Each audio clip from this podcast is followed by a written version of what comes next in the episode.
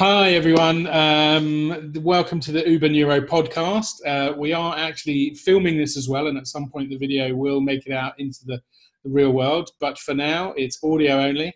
And I'm joined by a very interesting lady that I've known for uh, nearly uh, 10 years, nine years, I think, by my estimation. Um, we're going to talk to her in a minute. But just to remind you all, uh, Uber Neuro is a podcast designed to interview interesting and amazing people who are succeeding in their fields despite or because of a neurodiversity. And a neurodiversity is, of course, anything that is not neurotypical. Um, so um, a neurodiversity could be uh, autism uh, or ASD, it could be ADHD, it could be um, dyslexia, dyspraxia. There are lots and lots of things that fall out of neurotypical. Uh, so today I am joined by Rachel Diamond, uh, who runs My Yard. Rachel, hello, are you there? Hi, hi Al. Yeah, I'm here. Welcome. You are the second Uber Neuro podcast guest. This is very exciting. The first guest uh, we spoke to last week, and the response was really powerful. Uh, so uh, you've got a tough act to follow, but you just be you, and I'm sure you'll be fine. Uh, and I'll just be me, so we'll make it work. Um, the objective, as I said, is to talk through uh, the challenges you faced um, and what uh, what happened next and where you are now. So let's start at the beginning. Uh, talk us through. Uh, we want this podcast to be about max twenty minutes length. So if I if I try and speed you up, don't take it personally. Um, but talk us through uh, the challenge you faced um, when you learned about your neuro- neurodiversity. Um, well, I never actually learned exactly what it was when I was younger, but challenges when I was younger was um, I, am just always bored and distracted, um, and I couldn't focus on anything long term. So I've got no forward vision. I've got no actual no understanding of what's going to happen tomorrow. It's literally just always in the moment, and I'm always seeking like adventure and fun um, which might sound great, it is, mm-hmm. but it's quite a challenge um, when it comes to sort of being at school and sitting in the classroom, giggling and being bored. Um, and it, it's a little different because I'm not um, lively and naughty, I'm more distracted. Um, so it wasn't so apparent at school. I guess that's why it didn't get picked up. Um, so yeah, my journey was just always waiting for the next thing, looking for an adventure, looking for excitement, trying to trying to um, just change the situations, become more interesting, and um, I don't know what else to say. No, that's fine. I mean, that's fascinating. I mean, I love how you made the distinction between, uh, you know, uh, I wasn't naughty uh, and and sort of what was the other word you used? Um, uh, I can't remember, but you know, it's interesting how people can be hidden uh, even with something like ADHD, that they can be quite hidden away, and that even if we're looking, even if we're looking uh, for the signs and the signals of neurodiversity, the reality is certainly, you know, a few decades ago, 10, 20 years ago, uh, when we were kids, uh, and even today, even though we're more aware and looking for neurodiversity, we still struggle to see what's in front of us. So, I think, I think with um, female ADHD, um, to make a generalization, it is often really, really hidden. And um, I mean, I don't even now understand it, but it's very much about the things. The way I would explain it to someone, just my life, is the things you find easy, I find, in, or you know, someone who doesn't have it, I find impossible, and the things you might find impossible, I, I find very easy. So for me, just to get out of the door and not forget, not lose my keys, not forget something, to put away washing, to clean the house, I, am just traumatized. I find them so difficult to just do the simplest tasks. Um, and the same at school, remembering the right books, paying attention, even following a conversation through, remembering what someone said two minutes ago um, is, is really difficult. But you know, we'll come to it later. There's super strengths that come with it as well, but it, it's the easy things, the, the simple things in life um, are just just overwhelming. It's really, really, and it always was overwhelming just to just to sort of get through the day, um, because it, it sort of blocks you right from the start. You can't do what other people can do, and it's always it was always quite traumatizing just to feel like that until um, it, it, was like a hump to overcome. There was always a hump that I had to overcome to just get into my power, and I never understood why. Amazing. It makes total sense. And I was thinking to myself uh, this morning uh, in my morning routine, such as it is, uh, why I can't remember to just do one simple thing. I can't remember what it was. Um, and it's just, it's maddening and it's so not only self defeating, but um, it's really self destructive because you think it's you. And whilst it is you, it's it's an innate part of you. It's, it's not something you can change and all you can do is learn to live with it. And I don't know. I, am sure I must be ADHD. I'm the most active human being alive. Oh look, there's something interesting. You know, that's the story of my life. Must stop fidgeting was on every school report. Uh, must must pay more attention. Has has potential. You know, I mean, all of these things were there and prevalent from day one. No one picked up on any of it. All of these incredibly brilliant people around me.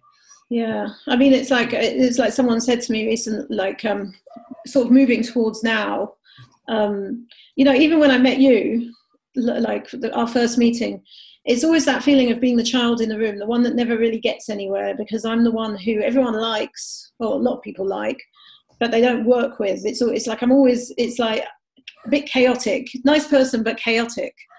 Um, and it was really really frustrating to always be that person that that connected with loads of people, had loads of potential, did amazing things, but never just never gave, got the opportunities. And I'd introduce people to each other, and they'd get work together and do great business together and be successful, and sort of look at me as if like, why don't you get your life together? Why, you know? And another thing with um, that runs hand in hand with ADHD is um, emotional regulation. It's kind of like we feel very happy, or I do, um, but can also feel very sad and be put put out of step by the simplest thing. Just someone looks at you the wrong way, and it's like the way I process it is completely like I overreact.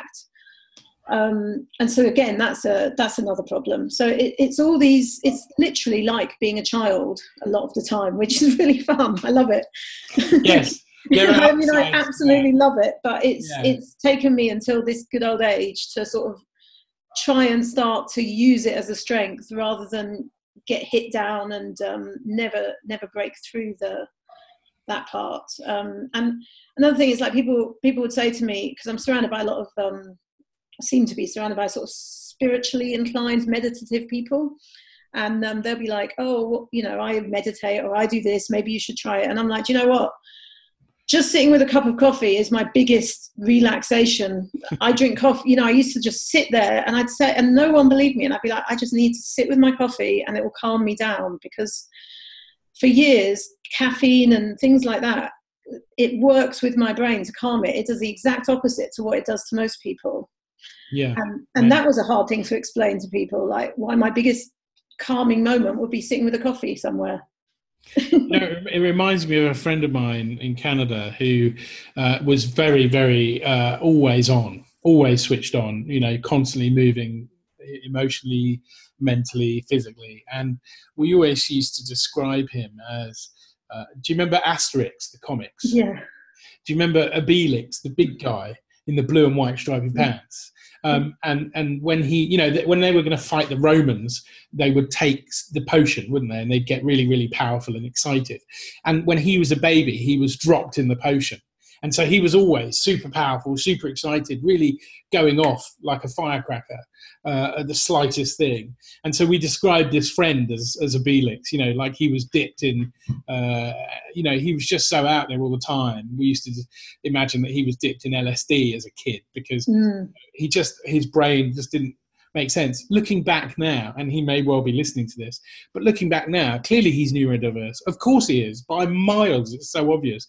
And I think it's the same for us. Our ability to uh, to just sit and meditate is and almost impossible. It's impossible, and it doesn't calm me down. And it's also, and the same thing, like you say, um, it's like people say, "Oh, you think outside the box." I swear I don't even know what's in the box. I don't even know there's a box there. I, I don't even relate to the box. So it's really difficult to explain that to someone who really lives in the box. Um, and that's difficult when you're at school surrounded by sort of less people that you choose and more people you know that that you have to be around and i guess as you as you get older you find your your tribe so to speak and yeah. um, surround yourself by people who who actually put up and understand you and, and things like that. And that's been very key for me surrounding myself with the right people. And um, dealing with ADHD for me, a key thing has been the ability to express myself and exp- and, and sort of just say exactly as it is, because otherwise it builds up inside and I go into myself. Whereas if I walk in a room and say, I'm probably going to find this boring, so if I stand up and walk up and down, excuse me, but I really want to be here, but I just can't do it the same way you do.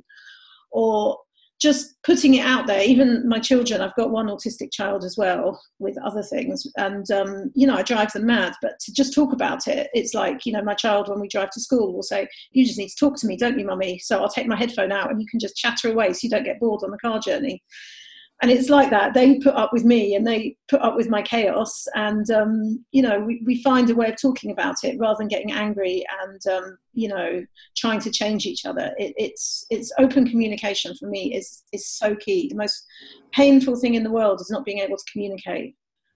Um, and and that just holds me back immensely.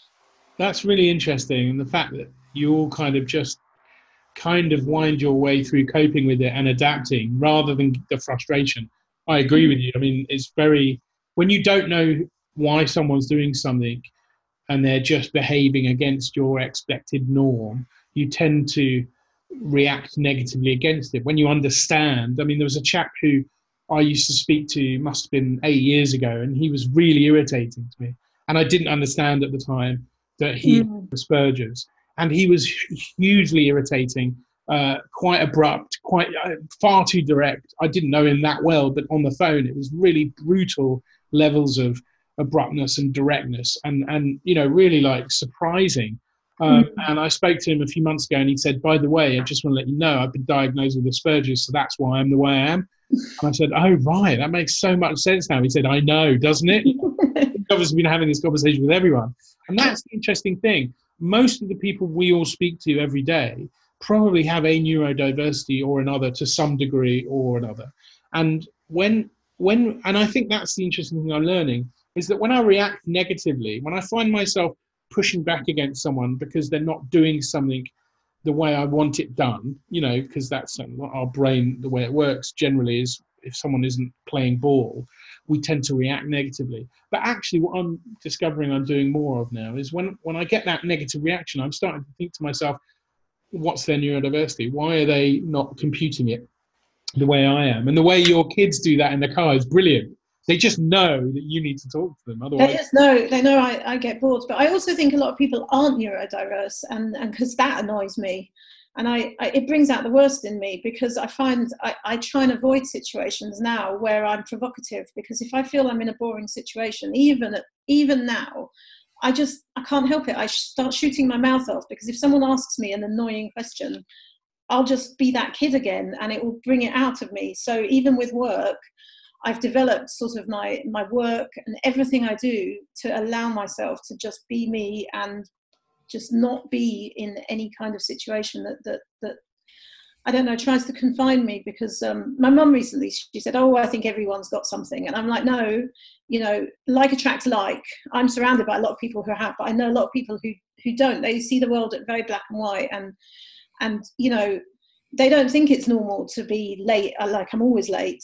It, you know, I, I just can't help it because I don't factor in like time travel or anything however hard I try.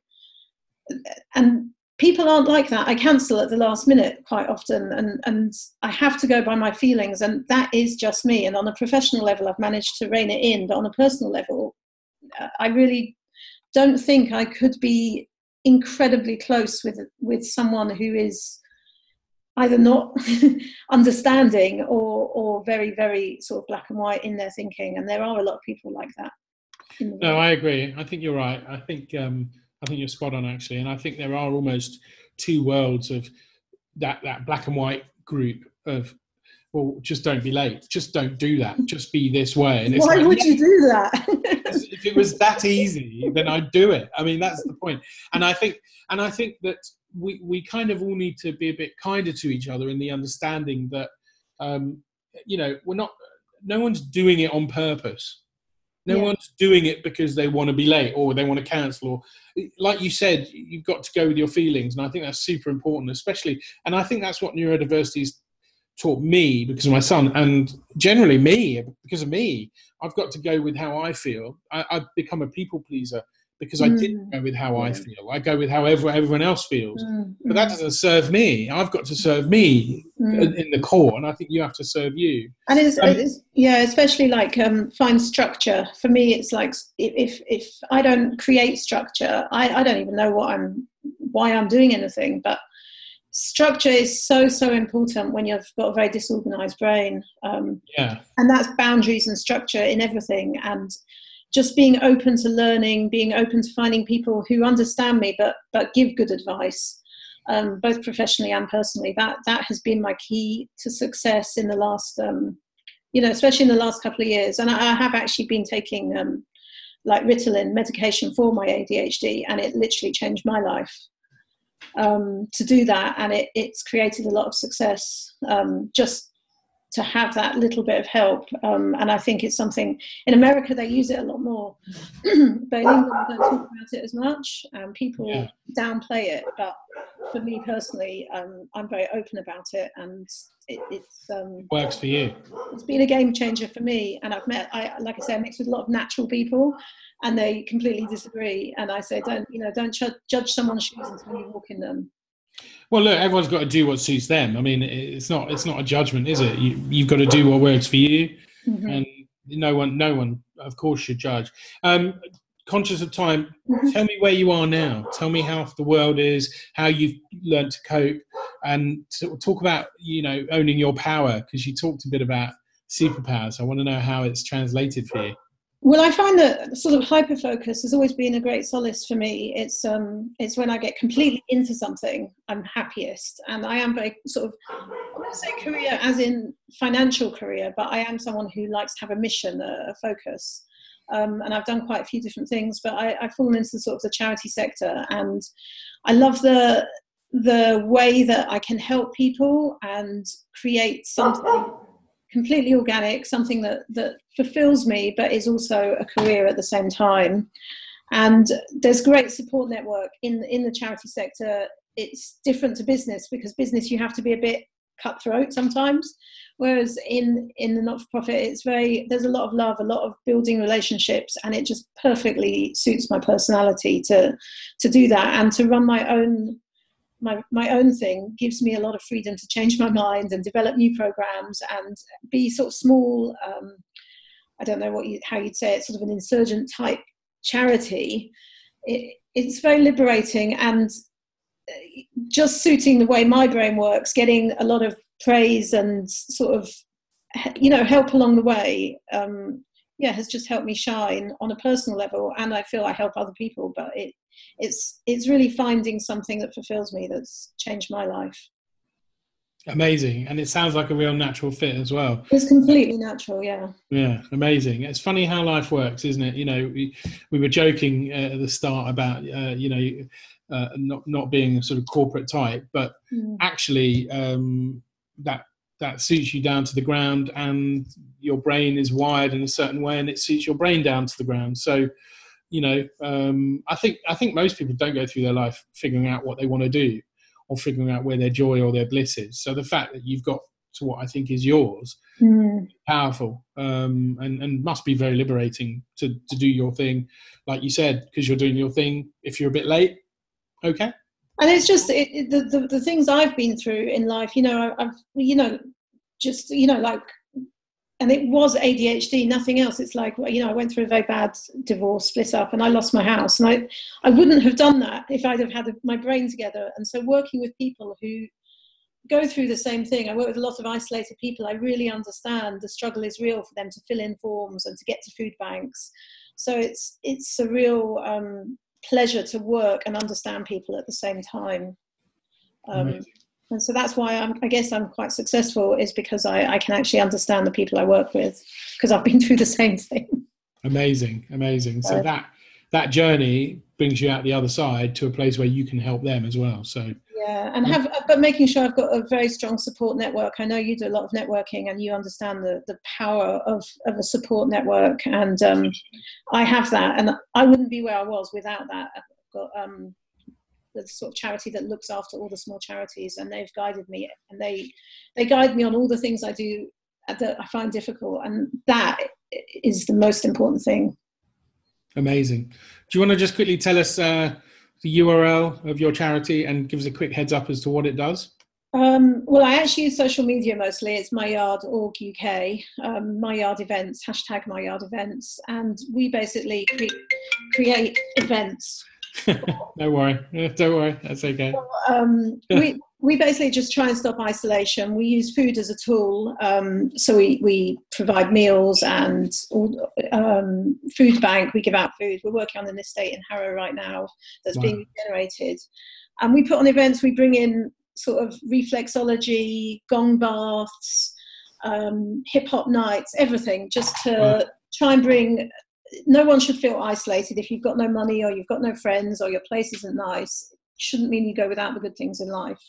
Because i like excitement. So i'm always creating exciting events. And amazing. So your superpowers you bring and they're all free. it's all free. Wow. Wow.